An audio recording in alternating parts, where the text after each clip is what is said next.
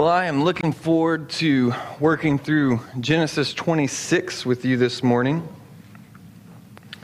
The title of the sermon is Like Father, Like Son. Have you ever found yourself repeating some of the same mistakes your parents made? Yeah. Not fun to think about, is it? Developing some of the same bad habits, you know. But you can flip that around too, right? Have you ever found yourself imitating some of the good examples they set for you and developing some of the same good habits? You see, a few weeks ago I preached a sermon titled Godly Parenting, and we were reminded of how much influence we have in our children's lives. And today's message is not as much about parenting, but we do see Isaac following in the footsteps of his father in both good and bad ways. And we can all relate to that. Those of us who have kids have had plenty of those moments when your kids, you see them repeat words, actions, or expressions that obviously were borrowed from you. And sometimes it's cute and adorable. And sometimes it's terrifying. And it causes you to just reevaluate your life because you see yourself and you're like, oh, I don't like that. A woman named Sue Lively shared some stories she collected from from other parents. A mom named Heather said, My youngest daughter likes to discipline her older brother and sister. She knows how we usually count down as a warning before timeouts up in their room. So one day at the table, loud and clear at age two, she said to her older brother, Eat your food. Ten, nine, eight, all the way down to zero. Okay, up to your room, and pointed upstairs. Needless to say, we couldn't stop laughing because of listening to us. My daughter could count backwards before she could count forwards. A uh, mom named Virginia said, When my daughter was a toddler, we were having problems with our dog being aggressive, and I knew my frustration had reached its max when one day she stomped her feet and said quite emphatically, Darn dog!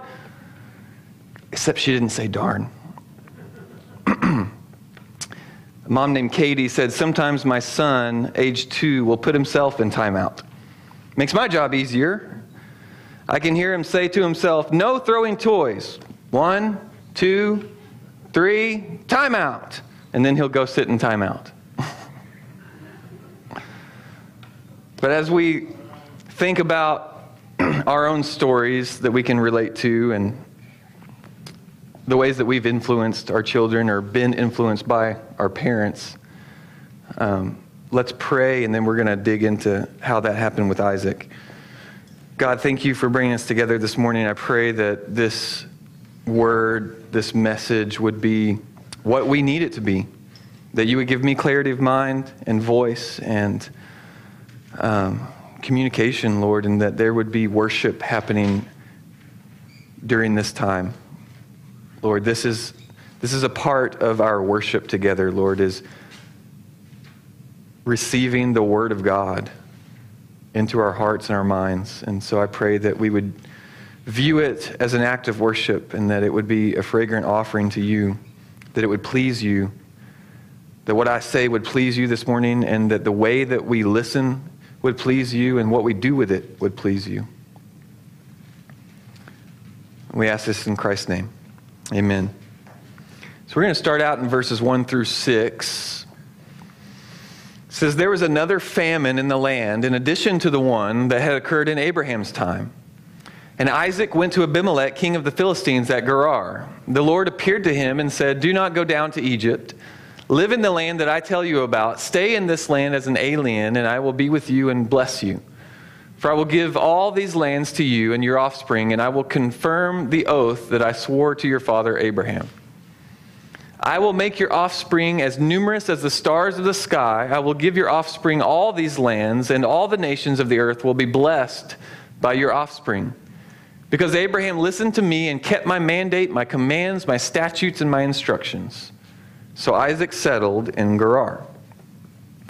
So, throughout this chapter, we're going to see parallels of Isaac's life with his father's. And it's really quite amazing how the whole chapter plays out like a repeat of events that we've already studied before with Abraham, but with some differences. So, we know that there was a famine during Abraham's time, but Abraham and Sarah did go to Egypt. This time the Lord stepped in and told Isaac, Don't go there. Instead, he settled in Gerar. And we don't know the exact extent of the famine, but it seems pretty safe to assume that where Isaac settled was within its boundaries. And so God was telling him not to leave the area encompassing the famine, but instead to stay and trust in the Lord's provision. Which makes sense, especially when God came to him and said, I will be with you, Isaac. It was a test of Isaac's faith. You know, would he trust God to be his provider even in the midst of a famine? And Isaac did. He did, and look what happened. We'll jump down to 12 through 14, and then we're going to be coming back. We're going to go through the whole thing. But 12 through 14 says Isaac sowed seed in that land. And in that year, he reaped a hundred times what was sown. The Lord blessed him, and the man kept getting richer and richer until he was very wealthy. He had flocks of sheep, herds of cattle, and many slaves, and the Philistines were envious of him. So Isaac feasted in the land of famine, didn't he? And how could he do that? Because of his faith and the power of God, a God who turns famines into feasts. That's the kind of God he is.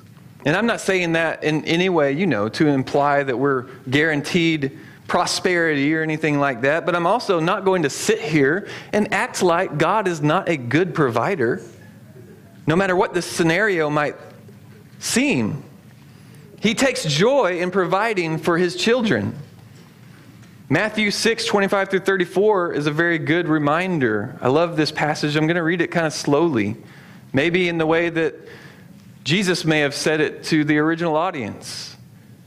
Therefore, I tell you, do not worry about your life, what you will eat or drink, or, or about your body, what you will wear.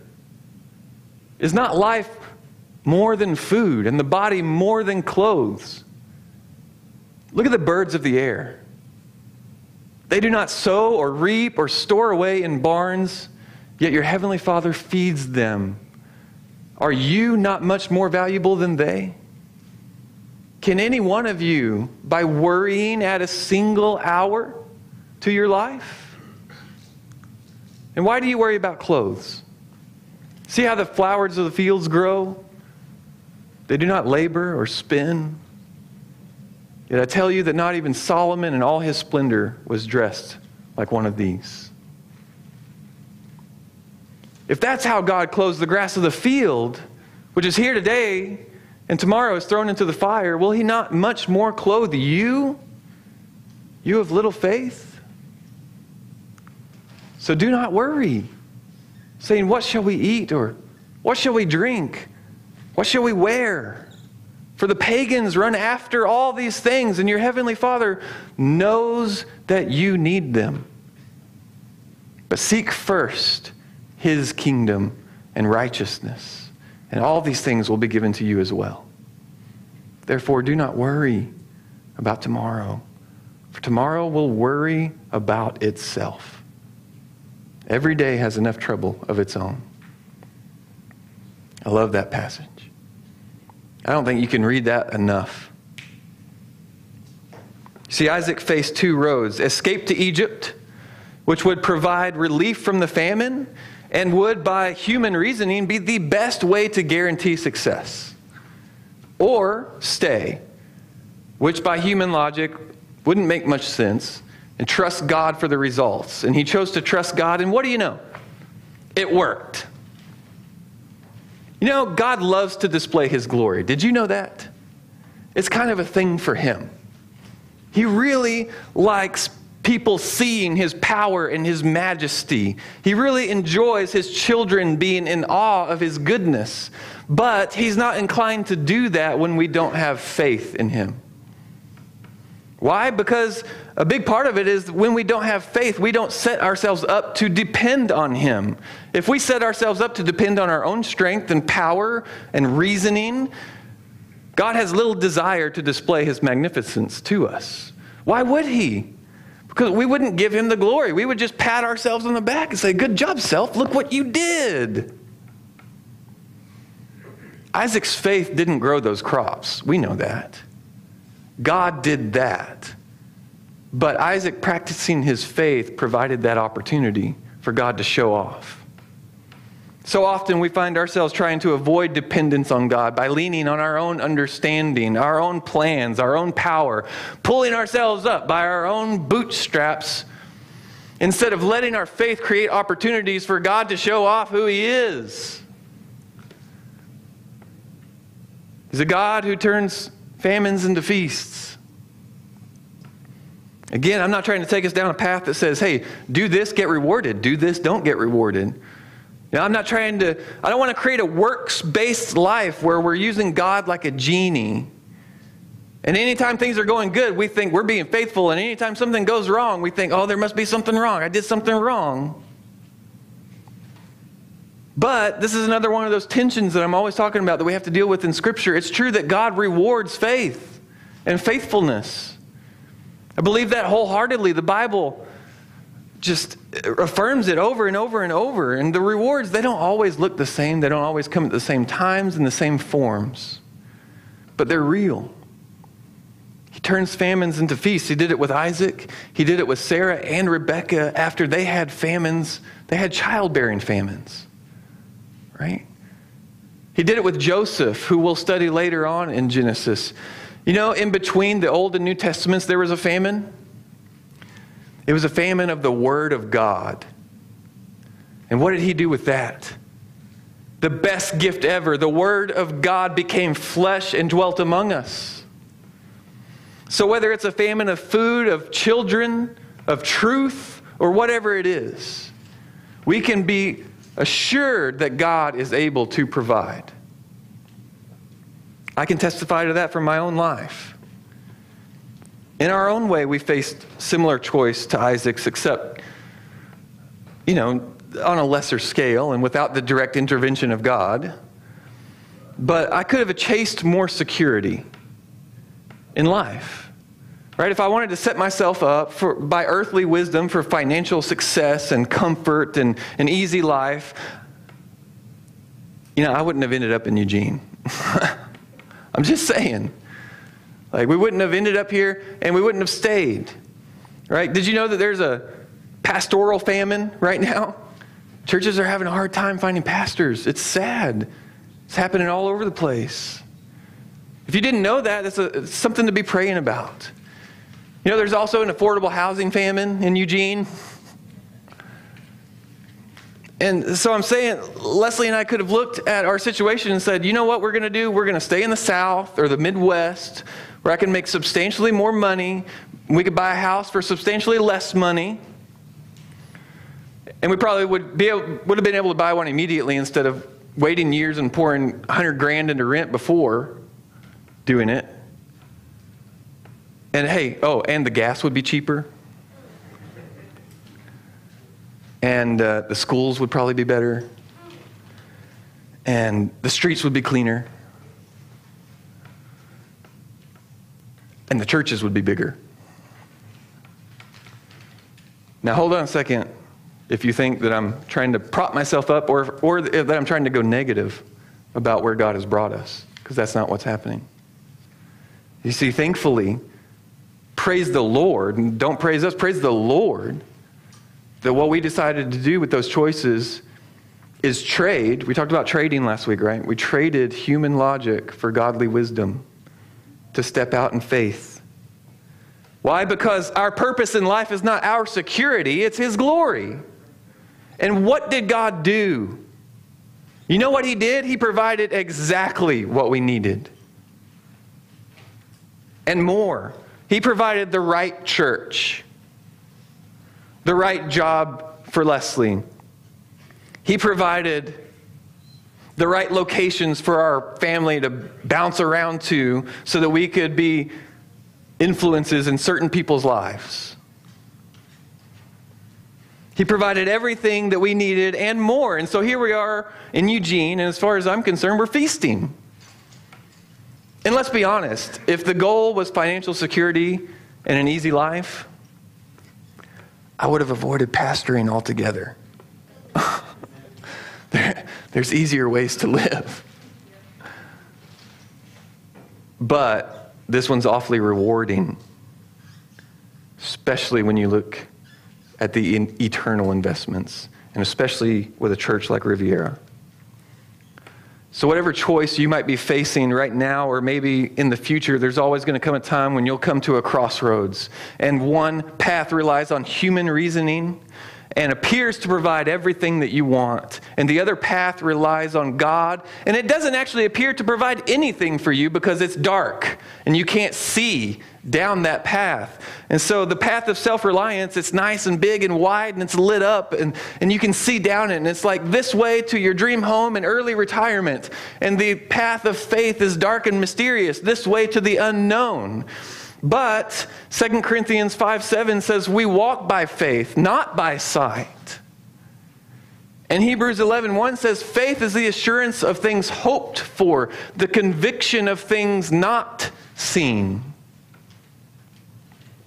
So it's like, hey, I don't know what's down this path, but I'm convicted that it's the one that God wants. And we might not know what's along that path. But can I let you in on a little secret? Better lean in. We know what's at the end. Right? Oh, and there's another little secret. We know who walks that path with us.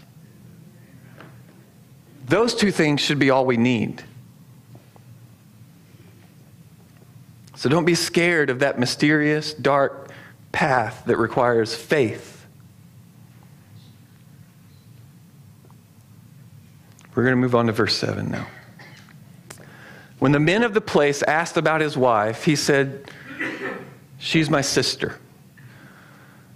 For he was afraid to say my wife, thinking, The men of the place will kill me on account of Rebekah, for she is a beautiful woman. Oh boy. Here we go again. Now, you know, in verse 5, God pointed out why he would bless Isaac, and it was because of Abraham. He said, Abraham listened to me and kept my mandates, my commands, my statutes, and my instructions. So God pointed Isaac to Abraham as a good example. But apparently, he didn't get specific enough with Isaac. Oh, not, no, not in that way, Isaac. And I guess we need to get more specific with our kids. I can picture Leslie sitting down with Judah. Oh, buddy, I hope you grow up to be like your dad. Accept this. Oh, and, and this. And this and this. Okay, okay, but I better stop her because she could go on for a while. Good examples are great, right? It's so helpful to have a good example when I'm having to do new work on our vehicles that I haven't done before. I'll go to YouTube and I'll watch good examples of people doing it before me. And, and it's super helpful. And maybe some of you have benefited from good examples in your life, whether it's parenting or teaching or cooking or investing or working, whatever it may be. Good examples are meant to be imitated. Bad ones are meant to be avoided. We learn from both, right? But here's the thing it's not always so easy to avoid the bad and imitate the good. Sometimes we find ourselves imitating the bad and avoiding the good. Have you ever found yourself imitating a bad example? There may have been a day in your life when all of a sudden you heard one of your parents and yourself, but not in a good way. Oh no, I sound just like my dad. You know, my parents might be watching this. I'm not picking on you guys. Maybe it's something you were trying to avoid, but you ended up just falling into it anyway. Or maybe it's something that you didn't even realize was a bad example when you learned it.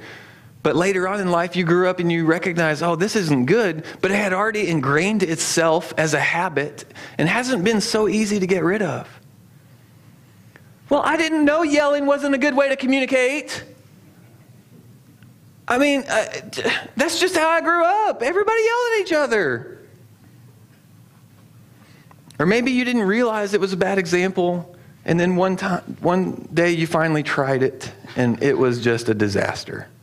and it blew up in your face. A lot of parents go through that, especially if you're getting your parenting tips from magazines and blogs instead of scripture.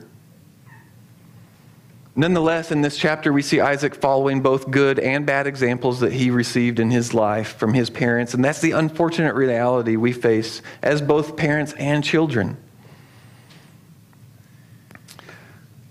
Parents must understand our kids pick things up from us for better and for worse.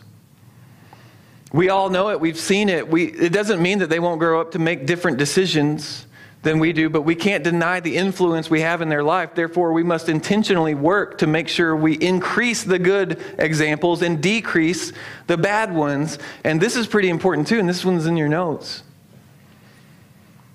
We, we need to confess our bad examples to our kids. We got to do that instead of just waiting. Eh, we don't want to wait and let them grow up before they finally recognize the folly of our choices after they've repeated our mistakes. You see, Abraham should have burned it into Isaac's head. Don't tell people your wife is your sister. Have you had that conversation with your kids? I mean, but seriously, you should have said, I mean, I, listen, son, we need to sit down and talk because I need to tell you about some things. Because I don't want to see you make the same mistakes that I did. But unfortunately, parents are often embarrassed and, and, they're ashamed of those mistakes and they don't want to confess them to their children. But I implore you to have those conversations at the right times when your children will be able to understand.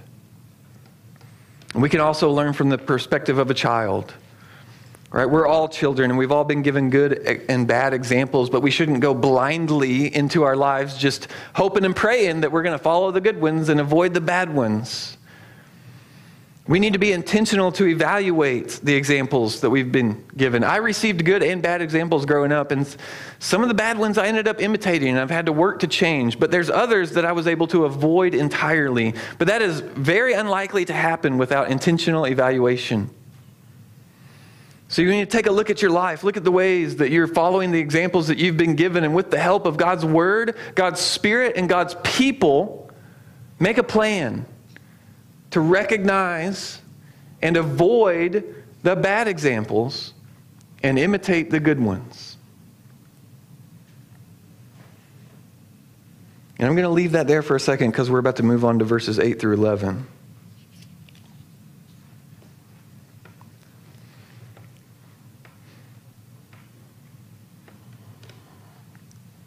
So in verse 8, says, When Isaac had been there for some time, Abimelech, king of the Philistines, looked down from the window and was surprised to see Isaac caressing his wife Rebekah.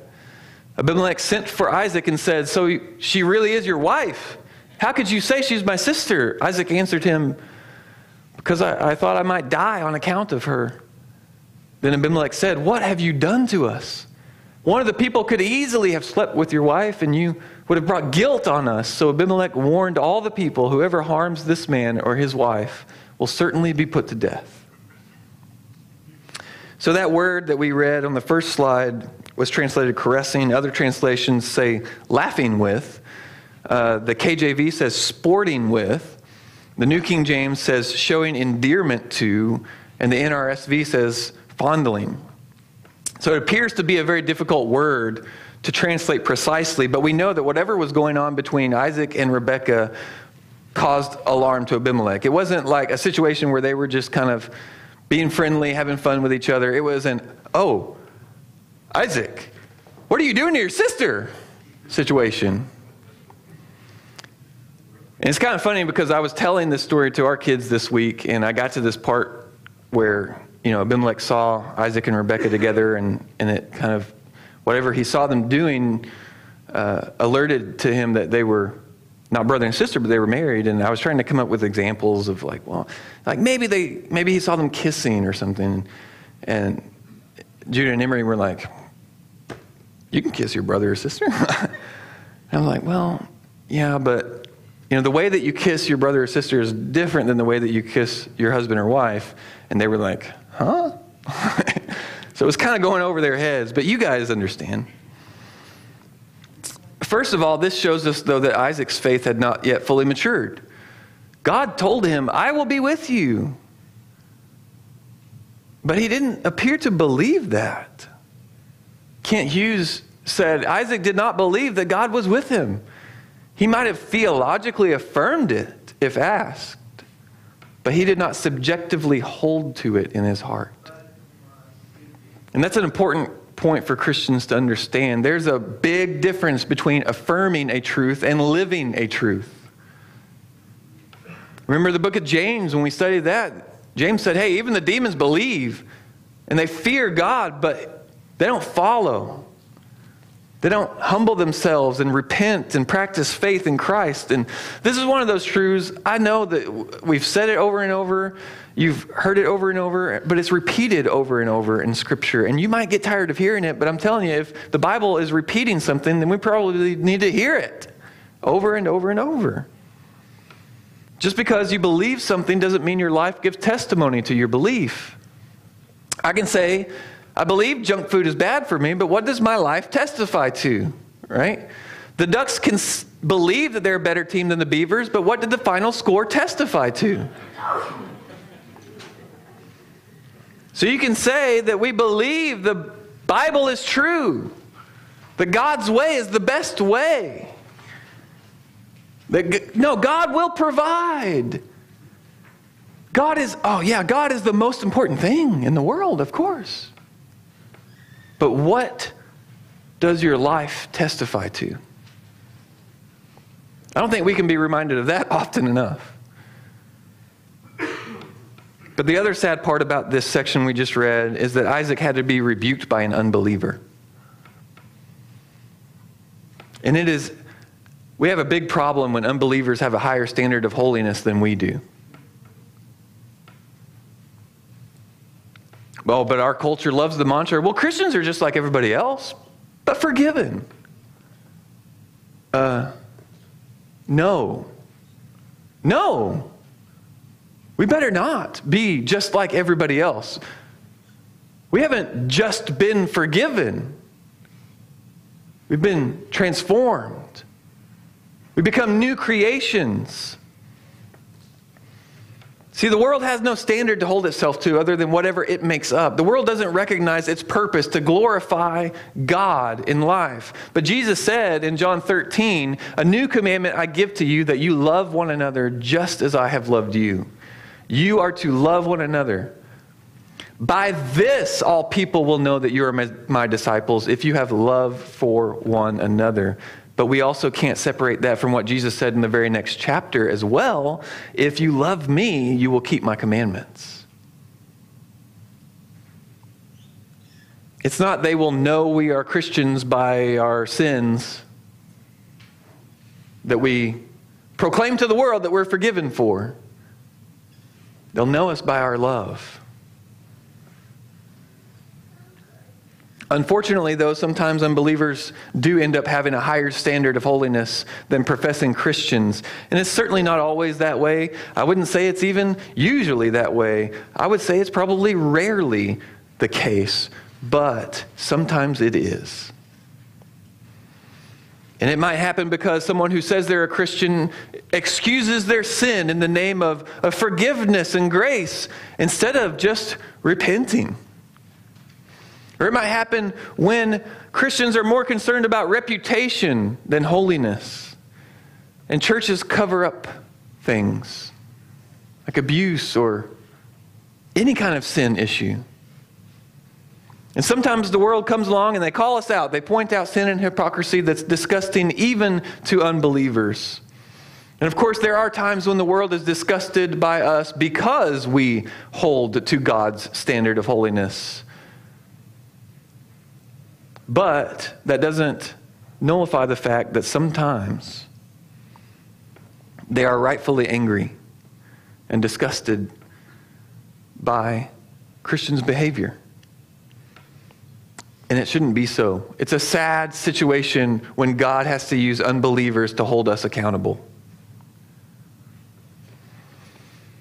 It's harmful to our own lives and to our testimony to the world. I'm going to share another quote by Kent Hughes, but there's a part of me that doesn't want to because it's a stinger. Okay? And I don't like hearing it any more than anybody else. But I need to hear it. You need to hear it. So we're going to do it anyway. He said, We must understand that we are being watched. When you sin, you may be sure that a non believer is watching through some window.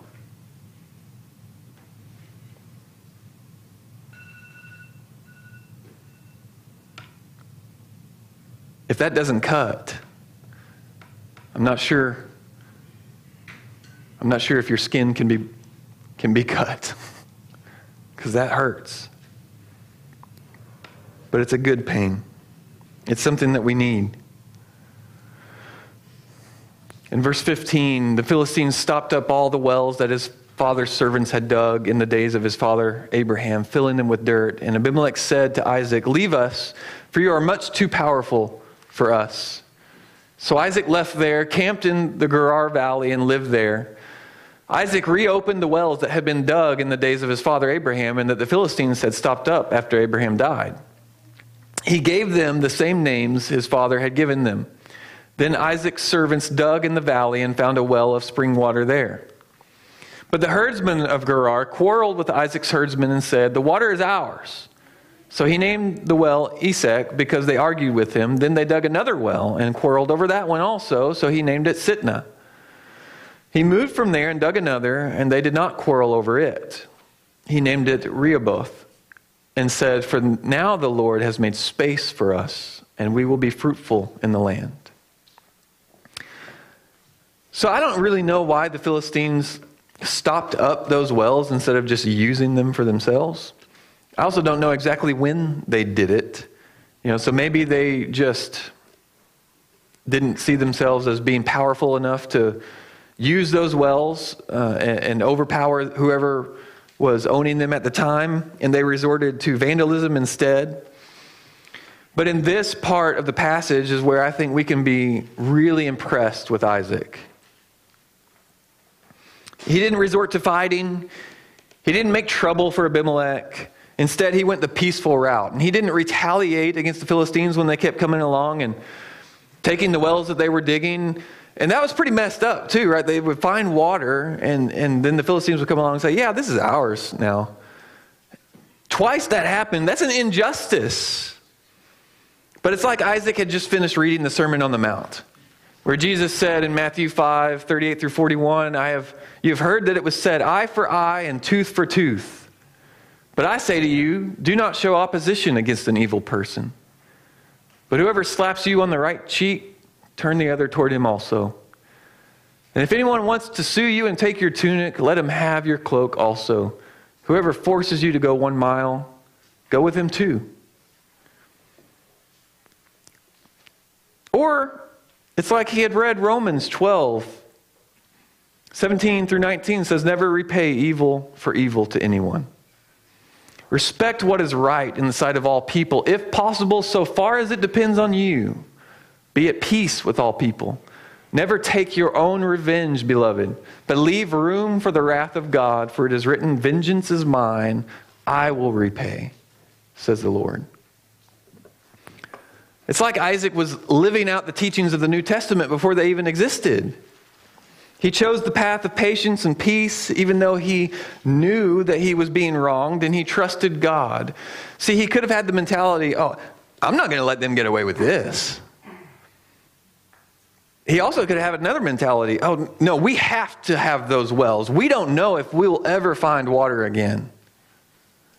But they just kept moving and digging and they kept finding water, which is pretty amazing in itself. See, the world thinks it can take from us, but it doesn't understand the God we serve. Hebrews 13 says, Let your conduct be without covetousness. Be content with such things as you have, for he himself has said, I will never leave you nor forsake you. So we may boldly say, The Lord is my helper. I will not fear. What can man do to me?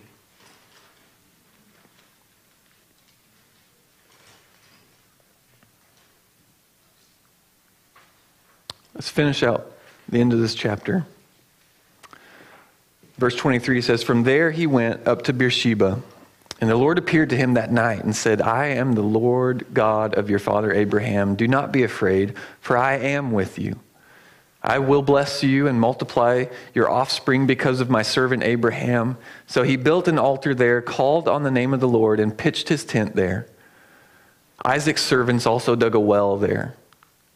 Now Abimelech came to him from Gerar with Ahuzzath, his advisor, and Phicol, the commander of his army. Isaac said to them, why have you come to me? You hated me and sent me away from you.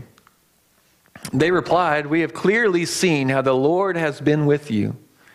We think there should be an oath between two parties, between us and you. Let us make a covenant with you. You will not harm us, just as we have not harmed you, and, but have done only what was good to you, sending you away in peace. You are now blessed by the Lord. So he prepared a banquet for them, and they ate and drank. They got up early in the morning and swore an oath to each other. Isaac sent them on their way, and they left him in peace. On that same day, Isaac's servants came to tell him about the well they had dug, saying to him, We found water. He called it Sheba. Therefore, the name of the city is still Beersheba today. And then we have this last couple verses of the chapter that I'm not really going to go into this morning, but might make some of you laugh. When Esau was 40 years old, he took as his wives Judith, daughter of Beeri the Hittite, and Basemath, daughter of Elon the Hittite. They made life bitter for Isaac and Rebekah. Oh, the in laws.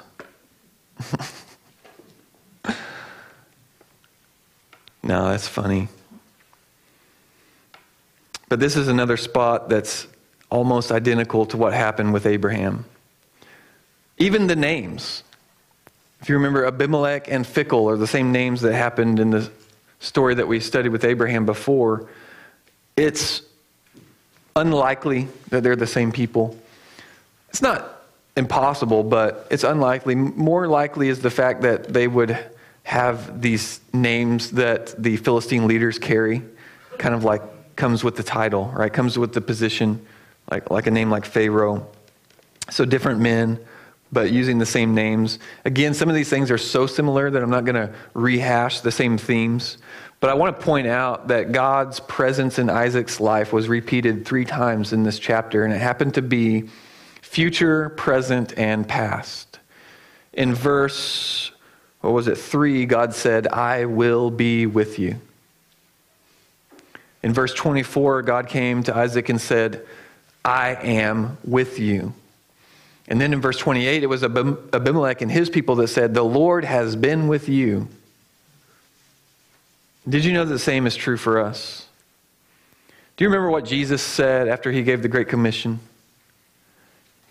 He said, And lo, I am with you always to the end of the age.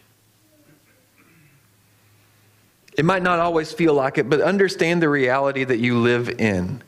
God is, He has been with us, He is with us, and He will be with us. He will never leave us or forsake us. Nothing in all creation can separate us from the love of God. And there's many different things that you could take home today in your notes or in your heart. And I think that they're all useful. But maybe you especially needed something this morning. Maybe you especially needed to hear that God turns famines into feasts. And when you're willing to walk into that dark, mysterious path that requires faith, God is willing to show off his power and his glory. Maybe you might be facing life decisions and you're at that crossroads and you're like, this path relies on me and this path relies on God, and you need to figure out which one are you going to take. Or maybe you're struggling with imitating bad examples and avoiding the good ones, and you need to flip the script. Or maybe you're a parent or a child and you need to do some evaluating of the examples that you're giving or receiving. Maybe you need to go home and have some conversations with your kids that you've never mustered up the courage to have. Maybe you need, maybe your mind and your mouth are saying one thing and then your life is testifying something else. and you need to reconcile those. Or maybe if unbelievers peeked through your window, even they would be disgusted with what they see.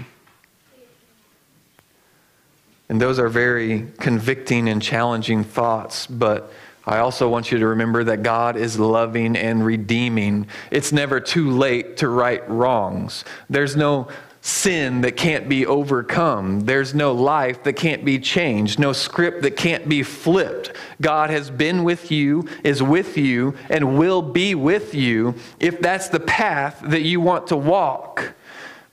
But can I let you in on a little secret?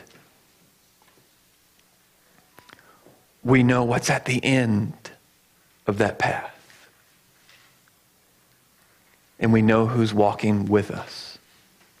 Amen. Let's pray. God, thank you for this passage of Scripture. Thank you for just being you. We studied so much about your character and your faithfulness throughout the life of Abraham. And then here we are watching Isaac repeat some of the same mistakes that Abraham did. And he still, you, you were still so good and so patient and so faithful. And that's really good news for us because we need it too. And we might get into a cycle where we're repeating the same mistakes over and over and over. But I am so thankful that it's never too late to turn that around. And I pray this morning that anyone who needs to do that, Lord, that they would not wait any longer that they would believe, but not just affirm in their minds, but also practice faith in that reality that you can change us. And that we can trust you. When we step out onto that path of faith, it can be scary. It can feel daunting and overwhelming, but it only feels that way when we forget that we know what's at the end and we know who walks with us. And it's easy, Lord, in my own life, it's easy sometimes to, to look around and to, to think about some of the things that happened and some of the things that I wish would have gone differently. And, uh, but I also have to come back to reality and say, wow, it, who, God has provided. Look at who He is. Like, He's, He owns the cattle of a thousand hills. Like, what? What is it to God to provide for my needs whenever I practice faith? It's nothing. You have all the power in the world. So we pray that we would practice our faith and create those opportunities for you to show off who you are.